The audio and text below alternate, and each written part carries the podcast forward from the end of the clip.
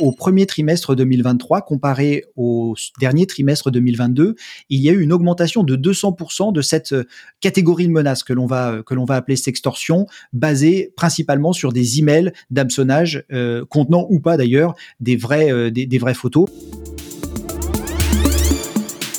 C'est le rendez-vous mensuel consacré à la cybersécurité en partenariat avec EZ.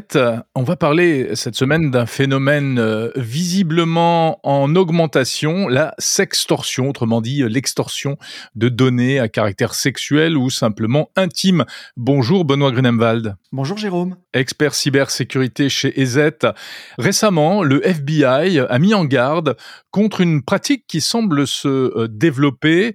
Euh, ce sont des pirates qui mettent la main sur des photos liées à des chirurgies esthétiques. Et le but du jeu, eh bien, c'est de dévoiler des photos intimes. C'est donc un phénomène à part entière.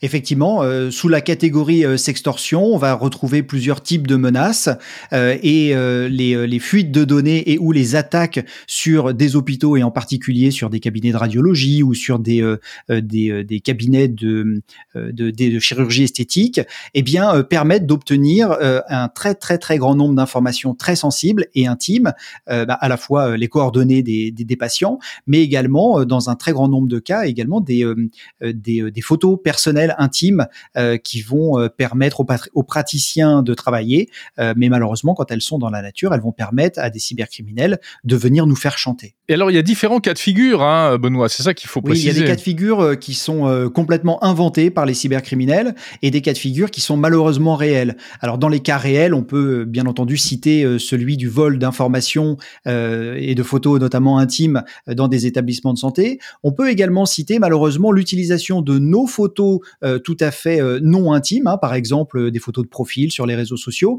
qui vont être utilisées pour créer soit des photos à caractère sexuel, soit directement avec l'intelligence artificielle modifier une vidéo pornographique pour intégrer le visage de la personne et, faire croire qu'elle est dans cette dans cette vidéo. Et, c'est encore une fois un moyen de faire de faire chanter les différentes victimes. Alors, comme d'habitude, c'est une histoire à plusieurs niveaux. Il y a d'abord la récupération de ces données-là, quelquefois par euh, par euh, par hameçonnage. Effectivement, l'hameçonnage fait partie d'une euh, d'un moyen très courant. Alors, l'hameçonnage d'ailleurs fait partie tellement est tellement le, le, moyen le plus courant d'obtenir des informations qu'il est un peu considéré comme comme la mère de toutes les attaques. on va dire qu'une attaque sur deux est partie ou peu ou prou d'hameçonnage. Et, et, et ça me fait penser à cette attaque euh, euh, qui, a, été nommée Varunki, euh, qui a été opérée. Alors c'est le, procès est en cours à Paris, hein, donc ils sont considérés suspects, présumés innocents pour l'instant. Et, ce sont deux Français qui auraient mené des, des campagnes d'hameçonnage, de sextorsion euh, sur donc des, ressortissants français hein, ici. Euh, alors à la fois depuis euh, le territoire français, mais à un moment ils se sont également exilés en Ukraine et, et, et, ces deux ressortissants sont en ce moment jugés pour cette affaire. Alors dans leur dans leur mode opératoire, ils avaient notamment donc cet email d'hameçonnage et de sextorsion qui soi-disant euh, annonçait qu'il nous avait euh, capturé en vidéo ou en photo euh, depuis notre ordinateur en train de consulter des sites pornographiques.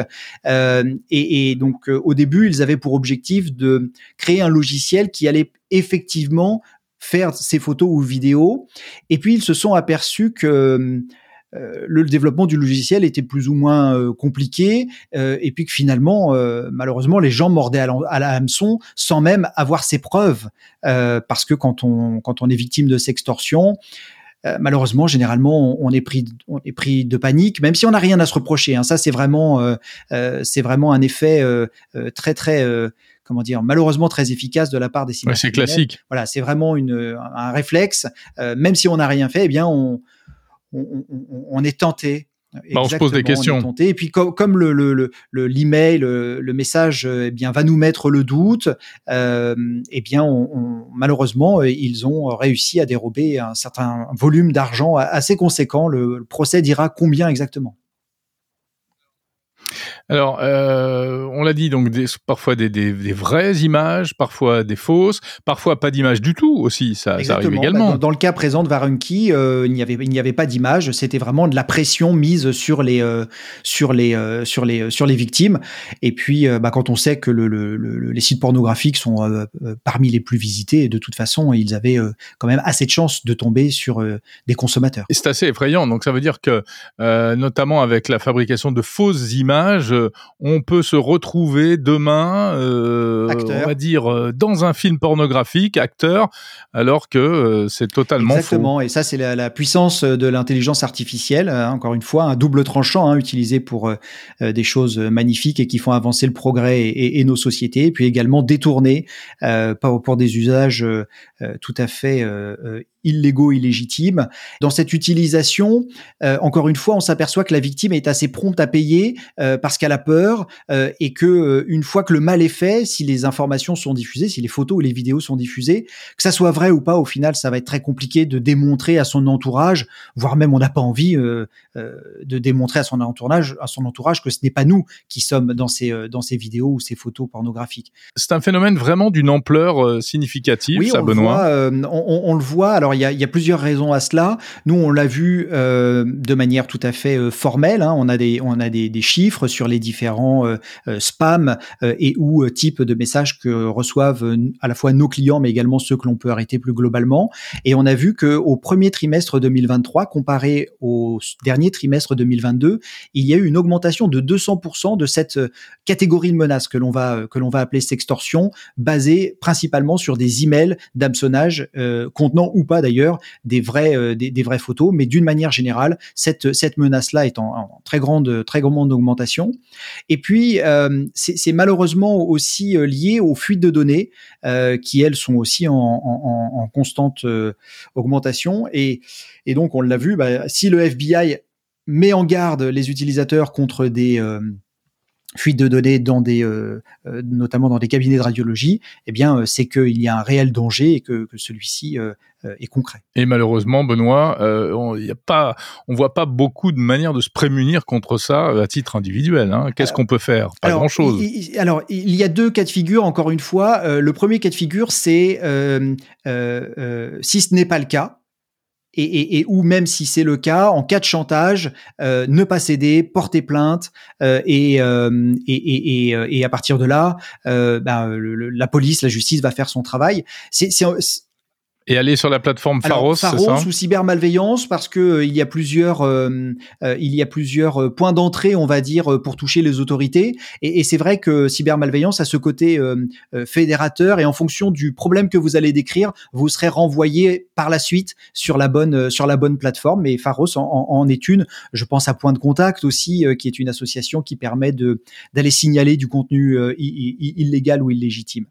Donc ça, c'est le premier cas de figure. Euh, à partir du moment où on a un chantage, notamment quand il arrive euh, par email, euh, porter plainte et puis ne pas céder à, la panique, même si c'est une situation qui est bien souvent très stressante. Et puis ensuite, il y a le deuxième cas où il y a véritablement le mal qui a été fait, notamment si vous voyez une vidéo de vous qui circule avec avec bah, votre votre visage sur un, film ou une photo pornographique, par exemple. Bah là, le, le, premier réflexe est le même allez porter plainte ne pas céder à la panique et puis euh, euh, aussi euh, avertir ses, avertir parfois ses proches pour éviter qu'eux-mêmes ne tombent sur ce, type de, contenu problématique. Oui, ça, peut, faire, tout drôle. Ça peut être très très très dérangeant et, et, prendre les devants, c'est aussi couper l'herbe sous le pied aux, cybercriminels en disant bah voilà, vous pouvez faire ce que vous voulez. De toute façon, j'ai prévenu mes proches, ce n'est pas moi sur cette vidéo, c'est un trucage, c'est un montage, donc je ne paierai pas et, et j'ai porté plainte. Donc donc euh, il y a voilà, on coupe, on essaye de leur couper leur sur pied, sous le pied. Mmh, c'est pas, pas, facile. Et, et, et, quant au, au, au vol euh, d'informations qui euh, sont les nôtres chez des tiers, encore une fois, je repense au cabinet de radiologie dont le FBI faisait référence. Euh, et là, c'est vraiment très compliqué parce qu'on va pas à chaque fois qu'on va faire une radio euh, ou, ou, que l'on va, je sais pas moi, chez un photographe pour prendre des photos d'identité, euh, eh bien euh, lui demander s'il est bien sécurisé et, et soi-même s'assurer que qu'il est bien sécurisé.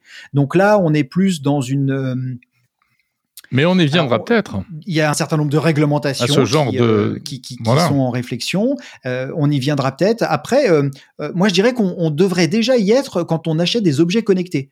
C'est-à-dire que quand vous achetez un objet connecté, notamment s'il contient toute euh, votre euh, votre vie, euh, au smartphone, montre connectée ou, ou même capteur avec des informations de type de, de, données de santé, ben je pense qu'il faut se poser la question de, du sérieux de, de, de l'entreprise à laquelle on, on achète ce, cet objet connecté.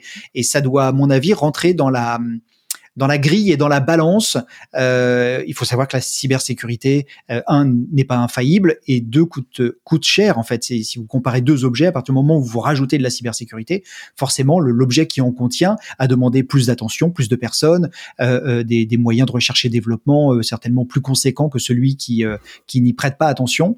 C'est pas un gage de 100%, mais je, voilà, en tant que consommateur, je pense qu'aujourd'hui, on, doit réfléchir à la question cyber euh, de nos données euh, euh, dans, le, dans le numérique. Bien sûr. La sécurité des objets connectés. Alors ça, c'est un autre sujet, on aura l'occasion d'en reparler. Merci beaucoup Benoît Grunemwald, expert cybersécurité chez EZ.